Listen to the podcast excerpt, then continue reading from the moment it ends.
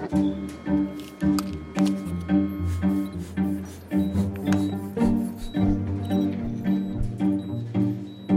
lever livet, og vi lever det længe. Listen af sygdomme, som kan kureres, bliver længere, og behandlingerne bedre. Fantastiske fremskridt, men også et øget pres på sundhedssektoren. Det kræver et kvantespring ind i fremtiden, hvis kvalitet og kapacitet skal følge med.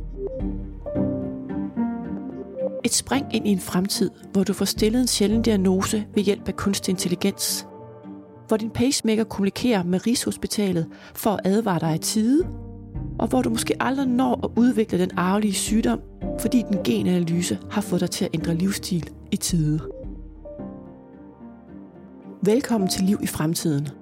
En podcast om, hvordan dit møde kunne være med lægen, hospitalet eller andre instanser i sundhedssektoren i en ikke så fjern fremtid. Podcasten er udgivet af Lægemiddelindustriforeningen og Medicoindustrien. Jeg hedder Ane Skak og er din vært. Du ser et eller andet på din hud, du går ind på internettet, du downloader en app, du scanner appen, vil fortælle dig, hvilken sygdom har du. Og sværere behøver det ikke at være i fremtiden, siger Christian Hart Hansen fra Leo Innovation Lab, som du skal møde dette program sammen med Jan Madsen, professor ved DTU, der ser på fænomener som en fuld computer, som ikke fylder mere end en kubikmillimeter. Så det snakker vi om et sandkorn. Og det åbner fascinerende muligheder for, hvad man kan få ind i kroppen af sundhedsteknologier. Sidst i programmet skal du som altid møde Ida Sofie Jensen fra Lægemiddelindustriforeningen og Peter Huntley fra Medicoindustrien. Vi er i en situation nu, hvor vi med teknologi kan øh, måle og måske endda også styre vores sygdom selv i en grad, som vi jo ikke tidligere har kunnet. Jeg har ikke en grundlæggende bekymring for, at teknologierne tager over således, som man øh, har set i sådan nogle science fiction film, hvor det lige pludselig er robotterne, der går med menneskerne, og ikke omvendt.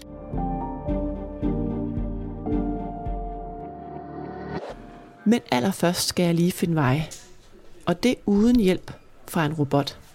Hej, må jeg spørge dig? 3143.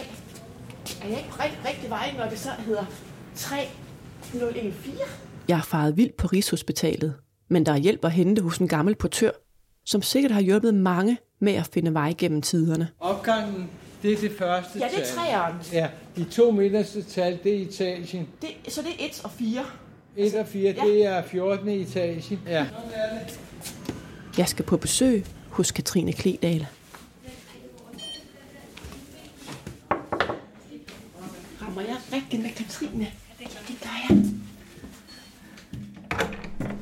For ikke at forstyrre de andre i sengene på stuen, går vi hen i opholdsstuen på Hjertemedicinsk Klinik. Katrine kan sin vej rundt på ride.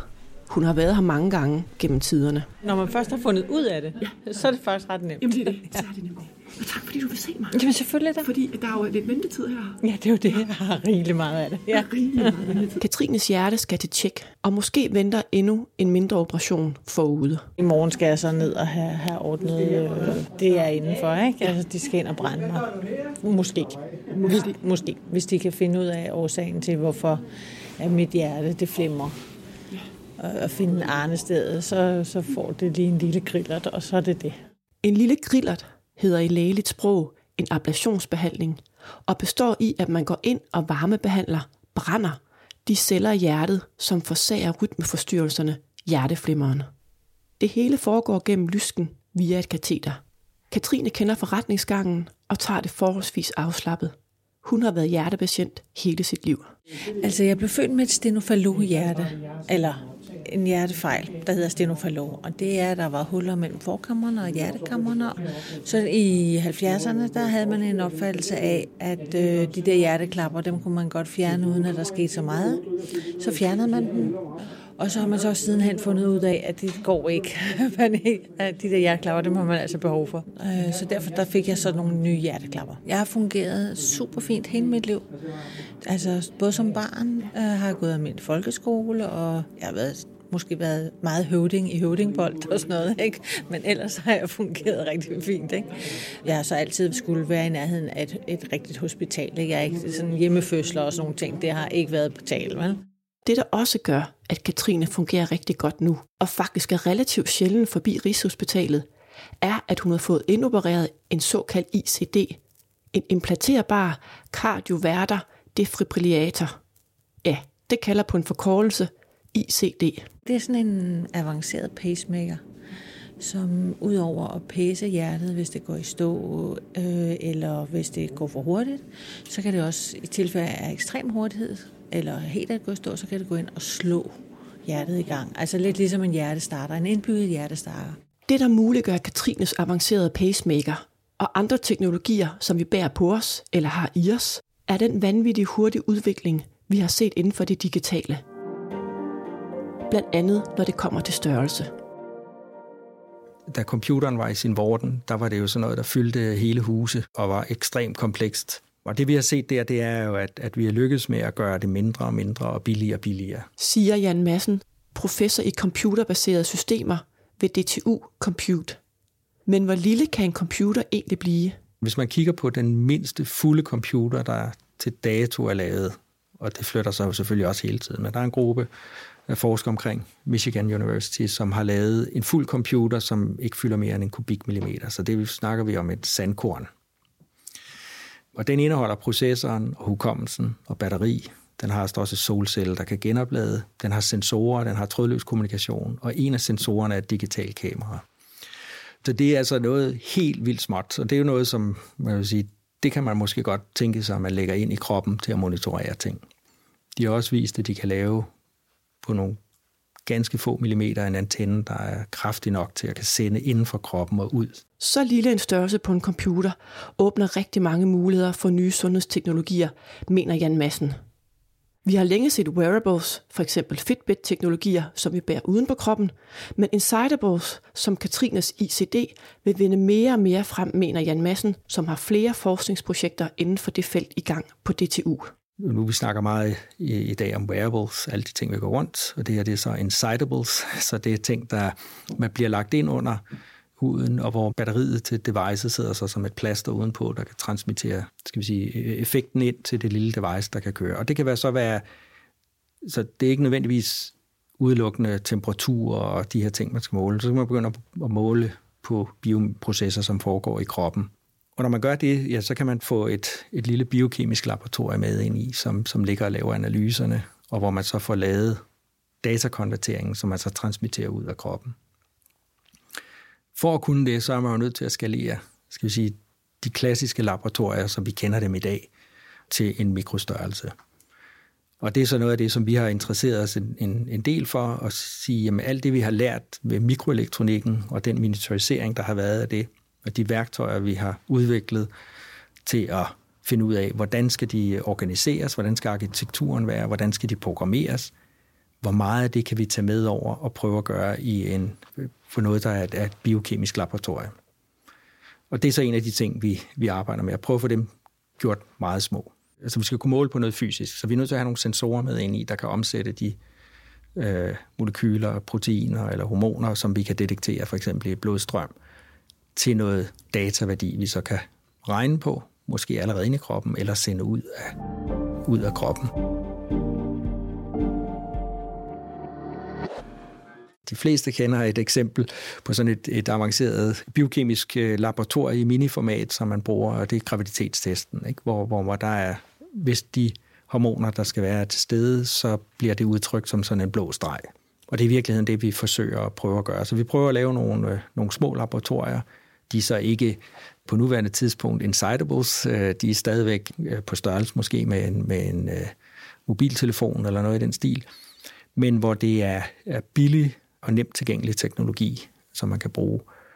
Og det vil sige, at øh, jeg tror på, at vi inden så længe vil se, at øh, nogle af de her ting vil være små laboratorier, man køber i supermarkedet, ligesom man gør med, med, med graviditetstesten, som så måske kan teste for nogle forekommende sygdomme. Det kan være, at der er et for tropesygdomme, hvis man er ude at rejse, og man lige screener og ser, om, om man har fået noget med hjem, man ikke skulle, inden at det er blevet for slemt en idé om at prøve at sige, hvad, hvad kan man gøre? Hvor, hvor, hvor simpelt og, og billigt kan vi gøre de her teknologier? Og der har vi så arbejdet med øh, at prøve at lave de her laboratorier på papir. Så, så man ud af en almindelig printer kan printe elektroder med, med, med ledende blæk, og simpelt og nemt kode dem, så man kan arbejde med dråber af, af væsker oven på overfladen. Og med det kan man lave alle de biokemiske processer for at forstå, hvad der er inde i, i blodet. Det er også noget, som vi har øh, arbejder med at være sådan en plug and play, så man kan skifte ting ind og ud, som man har behov for. Så, så i princippet de ting, man kan i et laboratorie, skulle man gerne kunne lave på sådan et her også. Så det er, det er simpelthen i stedet for at gå ned på øh, klinikken og få taget en blodprøve, og øh, så sende det til på laboratoriet og vente x antal dage, og så få besked igennem sin egen læge, så er det her et hjemmelaboratorie, øh, hvor man kan selv kan teste. Det, det kunne det blive på et tidspunkt. Der er selvfølgelig lang vej endnu øh, til, til de her ting. Men ja, det er der, det er der målene øh, med det. Jeg vil tro øh, måske, at de første øh, steder, man vil bruge det, er i, i, i, hos de praktiserende læger. Men vi tænker så set også øh, bredere end det. Så, så, så en af de tanker, vi har, det er at sige, jamen, hvad så med at lave laboratorier, hvor man ikke har overhovedet har adgang til, til laboratorier, som for eksempel i, i en landsby i Afrika eller et eller andet sted i, i den stil. Det vil betyde, at, at man kan hurtigere forstå, hvad der sker. Altså, der, der er faktisk mange steder der, der ved man, der er folk, der dør, men man har for aldrig undersøgt, hvorfor de dør. Så det med også der at kunne monitorere for forskellige sygdomme i udbrud, gør måske også, at man kan stoppe udbredelse af forskellige ting tidligere. Det findes der jo allerede i dag. Der er mange. Der findes også papirbaseret, hvor det er farvereaktioner, øh, der indikerer, at man har malaria eller andre ting. Men det er ikke, skal vi sige, laboratorier, der kan, der kan ændres på stedet og rekonfigureres til forskellige ting. Og det, det er sådan den tankegang, vi har med, med det, vi laver. Hvad, hvad sker der så, når det rykker helt ned i størrelse, så, så, så, så det bliver så lille, at du kan få laboratoriet ind i kroppen? Hvad, hvad giver det så af andre muligheder? Øh, jamen jeg tror, at dem, der rykker ind i kroppen, bliver ikke sådan nogle rekonfigurerbare nogen. Det, det, er, det er nogle dedikerede ting, man vil have sat ind og måle på, og de findes også i dag øh, kunstige busvødkirtler, som i virkeligheden er et, øh, et, et lille computer-device, som måler blodsukkeret, og på basis af det tager bestik af, hvor meget insulin, der skal doseres. Og så sidder der så så stadigvæk udvendigt et lille insulindispenser, som kan sende den rigtige dosis ind i, ind i kroppen. Men sådan noget som det her kunne man forestille sig at lave så småt, at man, at man rent faktisk kunne have det inde i kroppen, og derfor slet ikke tænke over, at man havde den sygdom, man havde. Tilbage hos Katrine på hjerteafdelingen på Rigshospitalet. Hvordan ser hendes Insightable teknologi, den avancerede pacemaker ICD, egentlig ud, og hvordan fungerer den? I min venstre skulder har jeg fået opereret den her ICD ind, og så via blodbanerne, så kommer der no, er der nogle ledninger, der så har sat sig tre steder på hjertet. Og det er så de ledninger, altså hvor ICD'en ligesom sender signaler ud via ledningerne til hjertet om, at nu skal der pumpes eller stødes, eller hvad, der, hvad det ellers skal gøre. Ikke? Hvor stor er sådan en uh, anordning? Den er på størrelse med en 5 kroner. Ja, lidt tykkere, men, men, men størrelsesmæssigt som en 5 kron. Så det er sådan en lille forhøjning. Hvis man er meget slank, så kan man godt se det. Og hvis man ikke er, så, så falder det meget godt i, i tråd med resten af korpus. Ikke? Nu lægger jeg slet ikke mærke til det. Altså nu er det fuldstændig ligegyldigt. Nu er den bare sådan en del af mig. Og det er ikke noget, jeg tænker over i det daglige. På nær lige, når det er tid til batteriskifte. Her er der stadig udfordringer. Jeg har fået skiftet batterien øh, to gange, og man arbejder og så har jeg fået at vide på, at man måske kan oplade batterierne i isten udefra. Og hvis det kan lade sig gøre, teknikken længe leve, så bliver det jo helt fantastisk. Så skal man ikke under kniven hver gang, man skal have opladet batteriet. Er det plug, plug to fingre Jeg ved det ikke, jeg har ingen anelse. Jeg har ingen anelse. Men det vil jo være fuldstændig forrygende, hvis man kan gøre det udefra. Ikke? Udover at ICD'en hele tiden monitorerer hjertet og kan sætte aktivt ind for at støde, hvis det skulle blive nødvendigt, så kommunikerer den lille enhed også kontinuerligt med lægerne på Rigshospitalet. Og så er så sådan en, en, en boks, en ICD-aflæsningsboks, der står ved siden af min seng. Og der kan man her fra Rigshospitalet, der kan man så logge på, og så kan man, hvis der er nogen, læger, der siger, hvordan har patient nummer 37, 45, eller hvad jeg ellers måtte hedde det system, øh, hvordan har patienten det, så kan de aflæse det trådløst, mens jeg sover. Så scanner de mine informationer, eller skimmer dem igennem og ser, om der er noget. Er der noget, så tager de kontakt til mig, og er der ikke noget, så hører jeg ikke noget. Jeg har sådan en app, hvor jeg så får en besked om, at øh, de har modtaget min aflæsning og alt det, som skal være. Den app, Katrine får meldingen alt er, som det skal være på, og det, at hendes ICD kan kommunikere med lægerne på Rigshospitalet, er en del af et dansk forskningsprojekt, der hedder SCOUT. Her udvikler et tværfagligt team af bioanalytikere, læger, IT-forskere, softwareudviklere og ingeniører sammen med patienterne fremtidens nye teknologier for hjertepatienter. Det er helt essentielt at gå nye veje, at arbejde i tværfaglige teams og involvere patienterne, eller slutbrugerne, som de nu hedder i den nye forbrugerjargon, hvis vi i Danmark skal holde trit med udviklingen. Det gælder også for de etablerede medicinalvirksomheder, mener Christian Hart Hansen, som står i spidsen for Leo Innovation Lab. For konkurrencebilledet er et helt andet, og det kræver radikal innovation for etablerede spillere at følge med. Når du ser på hele den verden, vi lever i nu her, og du ser på, øhm, når du ser på hele sundhedsvæsenet, jamen, så ser du nogle store spillere som Facebook, du ser Google, du ser Amazon, du ser Apple. Alle de, med, alle de store firmaer prøver hele tiden at rykke længere og længere ind på sundhedsmarkedet. Og det, de kan, det er, at de ved præcis, hvordan det er, slutbrugeren agerer, og hvad slutbrugeren behov for, ofte før vi selv ved det. De ser slutbrugeren som den person, der kommer til at tage beslutningen i fremtiden. Til dels sammen med teknologien. Hvorimod en medicinalindustri ser, jeg at sige, dem der tager, og det som vi har gjort de sidste 50 år, dem der tager beslutningen, det er lægen. Det er lægen, der tager det. Det er lægen, vi besøger. Det er lægen, vi gør de her ting. Og det skisme vil ændre sig lidt nu her. Og det ændrer sig mere og mere i forhold til den øh, aldersfordeling, vi har. De millennials, vi alle sammen snakker om, kommer længere og længere ind. De har ikke den samme, kan man sige, tålmodighed i, i hvad hedder det, sundhedsvæsenet til at vente. De fleste fremtidsscenarier beskriver, at der kommer flere og flere med kroniske lidelser, og også her kalder det på en ny måde at takte behandlingerne på. I Katrines tilfælde med hjertet kan man ikke kurere hende. Hun vil altid være hjertepatient. Men man kan forøge livskvaliteten ved at se mere helhedsorienteret på hendes sygdomsbillede. Et mindset, som Leo Innovation Lab også arbejder efter. Vores, vores forudsætning har været, at vi kigger på en kronisk patient, og en patient, der lever med en kronisk udsygdom. Der er en masse ting, der influerer på den patient.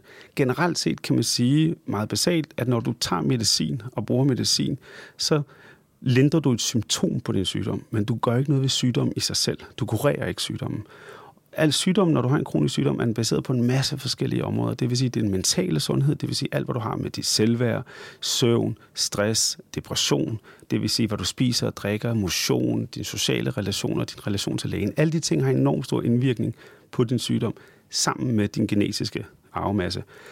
Men hvis vi skal ud og gøre nogle ting og hjælpe folk med en kronisk sygdom til at få et bedre liv, som er vores mål, jamen så bliver vi nødt til at gå videre end bare sygdom, fordi, eller bare medicinen, fordi medicinen behandler et symptom, men ikke sygdom. Og det vil sige, så har vi kigget på alle de forskellige områder rundt om en patient, der lever med en kronisk sygdom, og sige, hvor er det, vi kan gøre mere for de her, sådan at de kommer til at kunne kontrollere deres sygdom bedre, og måske på sigt helt undgå at tage meget af den medicin, der er. Tilbage på Rigshospitalet hvor Katrine er glad for udviklingen af avancerede sundhedsteknologier. Jeg har bare været død heldig og haft nogle indgangsvinkler, kan man sige, som, som gjorde, at jeg har fået den mulighed, at, øh, at hvis jeg får et, et hjerteanfald eller noget, jamen, så er der noget teknik, der, der, der behøver jeg ikke en, en, en hjerteløber eller noget andet, øh, der, der kan være hurtigt på benene. Der har jeg det hele med, med mig indopereret. Jeg synes jo, det er øh, ret vildt og så næsten filosofisk, det her med, at dit hjerte kommunikerer med Rigshospitalet. Ja, det hvordan, er helt vildt. Hvordan, sådan, hvis du sådan lige sådan, hvordan, hvordan, hvordan har du det med, med, med dit hjerte, der kommunikerer med Rigshospitalet? Ja, altså, jeg har, sådan, jeg har jo selvfølgelig tænkt lidt over det der sådan, sådan lidt Big Brother watching you-agtigt. Ikke? Altså, fordi et eller andet sted, så er det jo selvfølgelig et skridt i den retning. Men da det jo kun går på mit hjerte, og ikke går på min personlige familieforhold, eller hvor jeg befinder mig, og nogle af de der ting, så har jeg det faktisk ret afslappet omkring det. Så generer det mig ikke, fordi det er jo kun for, at jeg har et velbefindende. Det er jo ikke for at snage i mit privatliv. Så derfor så, så har jeg det faktisk rigtig fint med det. Altså, jeg synes jo, det er fantastisk. Da jeg blev født, der fik jeg at vide, eller der fik mine forældre at vide, at jeg måske kun ville blive 27 år og de sidste, 7, år, de sidste 10 år i en rullestol. Ikke? Nu sidder jeg 54 og har et dejlige unger og sådan noget, så jeg kan jo kun være enormt glad for, at man har de muligheder, man har fået, og jeg har været født på det helt rigtige tidspunkt. Katrine føler sig taknemmelig over for alle de erfaringer og de mange tidligere patienters forløb, som hun står på ryggen af og ønsker selv at give videre. Hvis der ikke var nogen, der havde delt deres viden, og deres oplevelser, så var vi aldrig kommet her til, hvor vi er kommet. Så jeg har det sådan, for mig er det lidt, at øh, jeg betaler lidt tilbage for, at der er andre, der har gjort noget for mig. Altså vi må ligesom hjælpe hinanden. Jeg ved ikke, om den læge, han, er, han går og leder efter mig. Leder du efter mig? Ja, det gør Hej. Skal, vi tager bare lige en pause, ikke Ja, kan vi lige ja, gøre det? Vi bliver bare siddende her, hvis det er okay.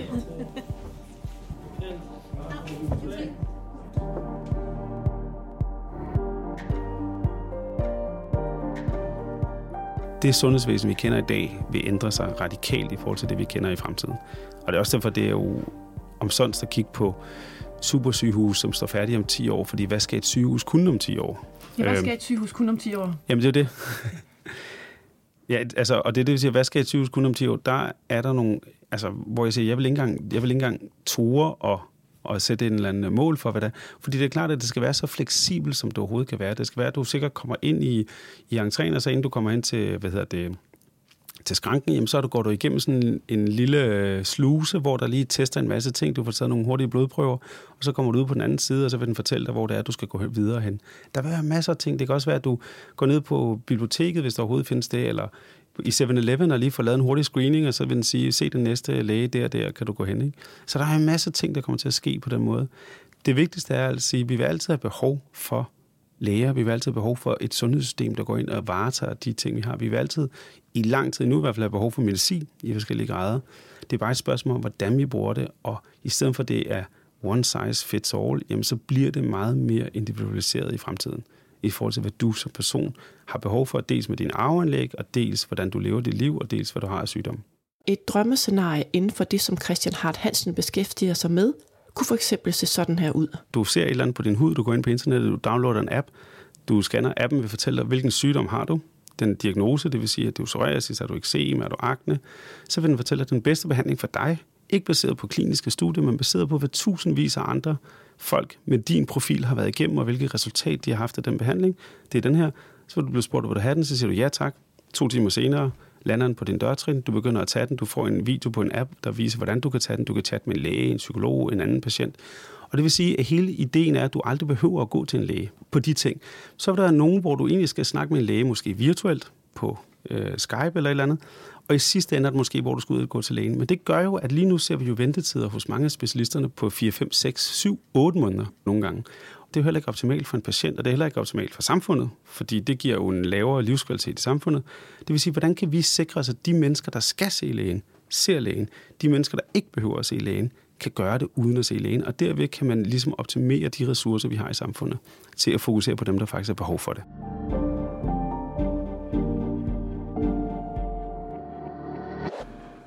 Jeg tror på, at den her teknologi og de ting, vi kan måle, er ikke noget, som jeg dagligt selv skal forholde mig til. Sådan som jeg gerne vil se det, var at vide, at jeg har noget, som monitorerer og måler ting, så jeg sådan set ikke behøver at bekymre mig. Ikke før det er nødvendigt. Og det kan godt være, at, at min teknologi så ikke skal konsultere mig, men min læge, som så kalder mig ind og siger, vi skal lige have en snak. Og så finder man ud af, hvad det er. Og er der ikke nogen gange, hvor øh, teknologien kan klare det selv? Altså, øh, skal, skal der altid være en menneskelig øh, bagvagt på? Det bliver jo det, det springende punkt, fordi selvfølgelig er der ting, som teknologien godt kan. Og, og det bliver et grænseområde, der hele tiden rykker sig. Og det bliver også et af de steder, hvor der bliver en kamp om, hvor, hvornår er det et menneske, der skal beslutte, og hvornår kan man tillade sig at lade teknologien beslutte om et eller andet. Men det, igen, så tror jeg, det bliver en tilvænding. Altså, de første skridt er altid svære, fordi det, det er helt nyt, og det er helt anderledes, så tror vi på det, og hvad nu hvis det fejler, og alle de her ting. Og der vil selvfølgelig også ske fejl der, som der gør alle mulige andre steder, men det gør der også med læger. Altså, så der er ikke noget anderledes i det som, som sådan. Men det er også derfor, det er vigtigt at så få testet og få klinisk testet, at det rent faktisk gør det, det lover. Efter en kop kaffe i Hjerteklinikkens opholdsstue er Katrine tilbage fra forundersøgelsen. Det skulle bare lige lytte lidt på, min, på mit hjerte og på mine lunger. Øh, Så, så det er fint. Så det var bare en læge, der laver de her indledende manøvrer på, om hvordan patienten har det. Som en del af Scout-projektet har Katrine også fået udleveret en slags Fitbit, som måler hendes nattesøvn og hvor meget hun bevæger sig dagligt. Data, der sammen med målingerne fra hendes ICD, kan give nye indsigter, både for hende selv og andre hjertepatienter. Men den data kan lægerne på hjerteklinikken ikke umiddelbart tilgå. Så der er ikke noget link mellem forskningsprojekterne og selve hospitalstenen. Og det er jo der, hvor det vil blive rigtig interessant. Ikke? Altså, jeg kan jo lave min egen undersøgelse, kan man sige, fordi jeg har jo fuld indblik i, i Fitbit-projektet, og jeg, når jeg får mine aflæsninger fra Scout, så siger de, om der har været noget ekstraordinært, eller om der ikke har været noget ekstraordinært. Så kan jeg jo sådan sige, om okay, der har Jeg kan godt se, der måske kan være en sammenhæng. Øh, men jeg har jo ikke nogen, altså jeg har jo ikke noget forskningsmæssigt på det, og jeg er jo ikke dygtig nok til at begynde at, at finde ud af det ene eller andet. Og jeg vil heller ikke nørde det, fordi man skal ikke leve efter det. Det er sådan lidt min devis. Men hvis jeg kunne bidrage til, at der var nogen, der kunne sidde på, på forskningsgangen og sige, jamen øh, er der noget, der gør, at man skal være have ops på nogle bestemte situationer, så vil jeg jo have kunne hjælpe nogen i fremtiden. Og det, vil jeg, det er jo mit store ønske, kan man sige. Ikke? Fordi så har jeg ligesom betalt lidt tilbage til al den, den progression, jeg har, været, har fået lov til at få. Ikke? Og plus, at man kan jo bare spørge folk. Og så kan folk jo selv tage, tage stilling til, vil jeg, være, hvis jeg, vil jeg levere de data, eller vil jeg ikke levere de data. For mit vedkommende vil jeg levere dem til når som helst. Ja, fordi du sagde også før med, at du ikke sådan vil nørde igennem i tallene. Hvor meget forholder du dig selv til alt den her indsamling af, af altså, data om dig? Jeg forholder mig til, om jeg får dyrket nok motion og jeg forholder mig til, hvor meget jeg får sovet. Jeg skal leve, men jeg vil gerne prøve at gøre det sundt, og vil gerne prøve at gøre det i orden.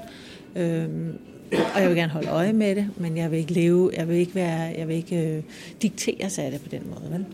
På det punkt er Christian Hart Hansen helt enig. Data er kommet for at blive, og hvis vores mange digitale devices og nye teknologier skal virke optimalt, så skal vi vælge at dele vores data med troværdige aktører. Du har også en forpligtelse til at ligesom sikre sig, at du contributer til det samfund, du lever i, og det vil sige, giver det data, der er.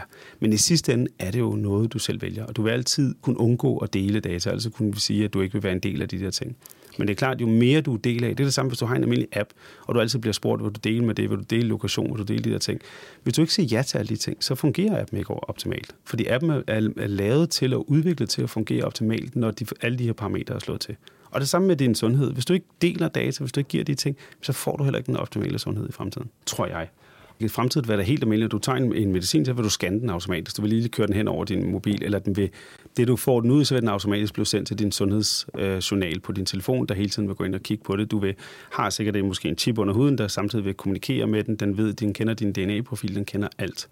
Så på den måde er det ikke noget, der aktivt kommer til at kræve enormt meget af det. Det vil blive en del af din hverdag. Hvis du gør det nu her, så kræver det enormt meget arbejde. Og ligesom skulle samle alt det og kunne dele med forskellige lærere. Og det er jo heller ikke det, der er optimalt lige, fordi lige nu kan du få så meget information om dig selv, som lærerne måske ikke rigtig kender til, og ikke rigtig ved, hvordan de skal fortolke. Så det kræver lige så meget, at de her systemer, der bliver udviklet af de her forskellige nye metoder, skal også kunne gøre, så de faktisk kan tale sammen med de læger, der er der faktisk man kan bruge det til noget. For du kan ikke, du kan ikke lave et sundhedsvæsen uden at have lægerne ombord. Altså det er jo, de er en del af det, det er ligesom dem, der ved, hvordan det kræver, men de vil bare få enormt meget hjælp af de her forskellige data. Og der er rigtig god hjælp at hente hos mange af de nye apps, som Leo er i gang med at udvikle. I første omgang til at understøtte lægernes diagnostisering, og i sidste ende er ønsket at komme ud til slutbrugeren, patienten. For der er allerede høj diagnostiseringshitrate. Vi er allerede nu her på det, vi kalder en accuracy på at kunne diagnostisere psoriasis på omkring 91 procent, hvilket er væsentligt over gennemsnittet på både en praktiserende læge og en dermatolog. Der er nogen, der er, selvfølgelig der er nogle læger, der er bedre, og også nogle dermatologer, der er langt bedre og eksperter inden for de område. men generelt set vil den kunne give dig en rigtig god indikation af, hvad du har, og det vil sige, hvis det er en almindelig, som vi kalder simpel sygdom, som psoriasis eller eksem, hvor der er nogle fuldstændig klare behandlingsmuligheder, jamen så kan man foreslå øh, de behandlingsmuligheder. Vi skal lade være med at se på, at lægerne er altid 100% korrekte, fordi der er ingen mennesker, der kan. Men vi skal bruge de her hjælpemidler også til lægerne til at sige, hvordan kan de også blive bedre? Hvordan kan vi hjælpe ligesom til, at det går? Og mange af den ting, vi går nu her, er jo ikke fordi, vi vil sende den her ud til patienterne. Det her, vi gør nu, det er at udvikle værktøjer, som lægerne kan bruge, når de sidder i praksis til at blive bedre til at diagnostisere. Og så på sigt, så vil, så vil samfundet ændre sig til at sige, at nu er vi klar til, at vi faktisk sender den ud til slutbrugeren på den måde. Ikke?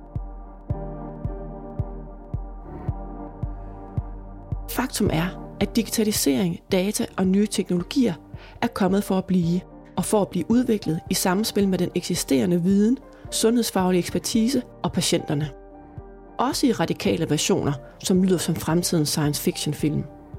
Hvem havde bare for 20 år siden kunne forudse, at Katrines hjerte kommunikerede trådløst med Rigshospitalet og afgav en mængde af data til glæde for fremtidens patienter og hende selv. For nu er det mere jordnære konklusioner, som Katrine og jeg drømmer om, at det kunne videnskabeligt konkluderes på vores sundhedsdata. Det kunne være, der var nogen, der sagde, ved du hvad, du har faktisk helt vildt godt af at ligge og sove en halv time om eftermiddagen. Øh, fordi det er videnskabeligt bevist, at hvis du har den og den situation, jamen, så er det godt for dig. Det vil jeg gerne have videnskabeligt bevist for det, mig. Ja, det vil jeg også. Ikke? Altså, det kunne være rigtig fedt. og jeg kan have en lægeordineret. og med den lægeordinerede medicin i bagagen, siger jeg farvel til Katrine på Rigshospitalet. Så kan jeg øh, smutte afsted, men øh, du... Ja, for så siger, ikke Jeg bliver hængende, ja. ja. Så skal du se, igennem den her dør, og så ud til venstre. Hej.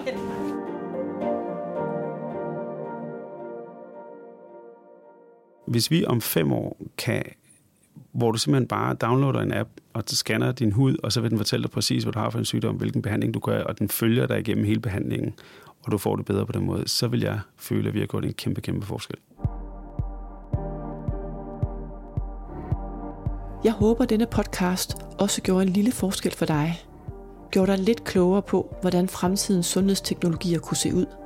Her til sidst har jeg som altid spurgt Ida Sofie Jensen, koncernchef i Lægemiddelindustriforeningen, og Peter Håndli, direktør for Medicoindustrien, om et par refleksioner over programmets tema. Vi er i en situation nu, hvor vi med teknologi kan øh, måle og måske endda også styre vores sygdom selv i en grad, som vi jo ikke tidligere har kunnet. I det omfang, man øh, med forskellige måleinstrumenter, behandlingsinstrumenter, er i stand til at øh, gøre sig til herre over sin sygdom, hvis man kan sige det sådan, så er man jo pludselig blevet centrum. Og det er sådan set det er noget af det, vi har talt om i mange år, at patienten skal være i centrum. Og det passer jo super godt sammen med den situation, som vi er i sundhedsvæsenet i dag, nemlig at man jo bliver behandlet ambulant. Det er jo faktisk meget, meget få sygdomstilfælde, og ofte typisk i en meget akut fase, at man er indlagt. Ellers så er det jo en kort, kort behandling, og så skal man ellers hjem og håndtere sin sygdom. Og det vil sige håndtere sin egen medicinering, måske øh, håndtere nogle af de øh, øvelser, øh, hvad det nu er, man skal gøre for at sikre, at man øh, kan holde øh, styr på sin sygdom. Og det er jo fantastisk at have teknologien som hjælp til at måle på de ting, der skal måles, øh, hjælpe med, hvornår man skal måske stikke sig selv, man skal tage øh, noget af den medicin, der skal hjælpe en, og dermed også forstå sin sygdom og være med til at udvikle behandling.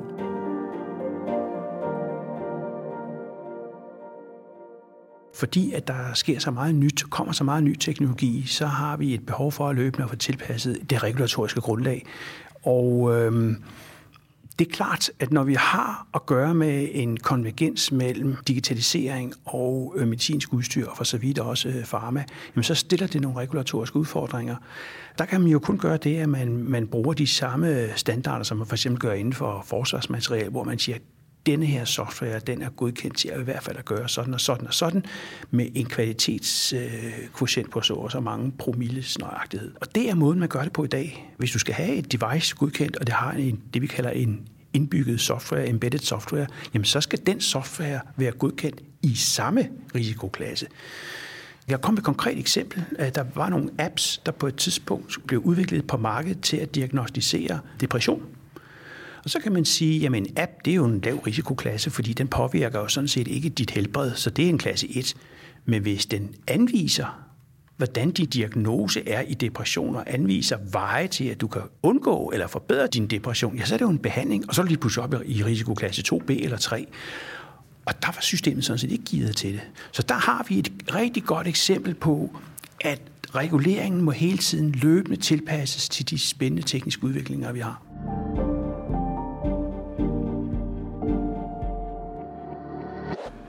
Jeg har ikke en grundlæggende bekymring for, at teknologierne tager over således, som man øh, har set i sådan nogle science fiction film, hvor det lige pludselig er robotterne, der går med menneskerne, og ikke omvendt. Altså den situation, den er vi alt for modne til at, at, at lade løbe løbsk. Og det er heller ikke sådan, teknologierne er indrettet. Det er jo passive sensorer. Så ved jeg godt, at vi har kunstig intelligens, som jo laver aktive databehandlinger i diagnose, men, men vi kommer aldrig derhen, tror jeg, at vi er sat uden for stuen, og så er det bare computer og sensorer, der tager over. Det tror jeg ikke på.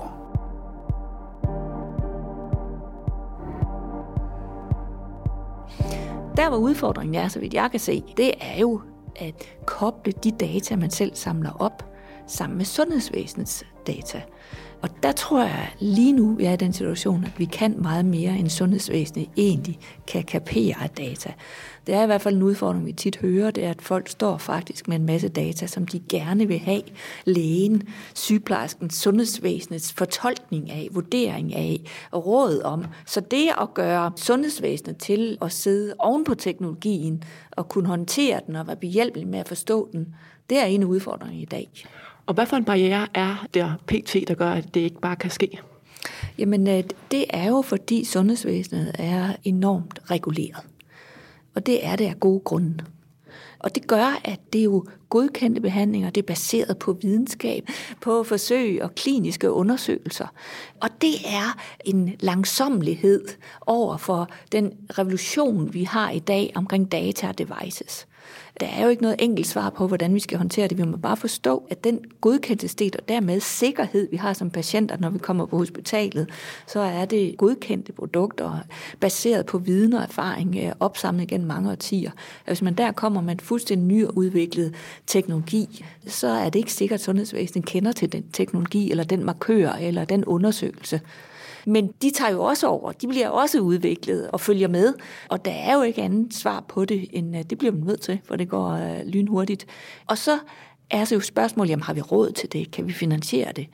Og der er det jo det fantastiske ved teknologien, at øh, den bliver billigere og billigere, mere og mere tilgængelig. Og dermed bliver den jo også nemmere for sundhedsvæsenet at øh, kunne finansiere og dermed være en del af. Du lyttede til en podcast udgivet af Medicoindustrien og Lægemiddelindustriforeningen. Du kan finde mere på lift.dk eller medicoindustrien.dk eller snuppe et afsnit mere af Liv i fremtiden.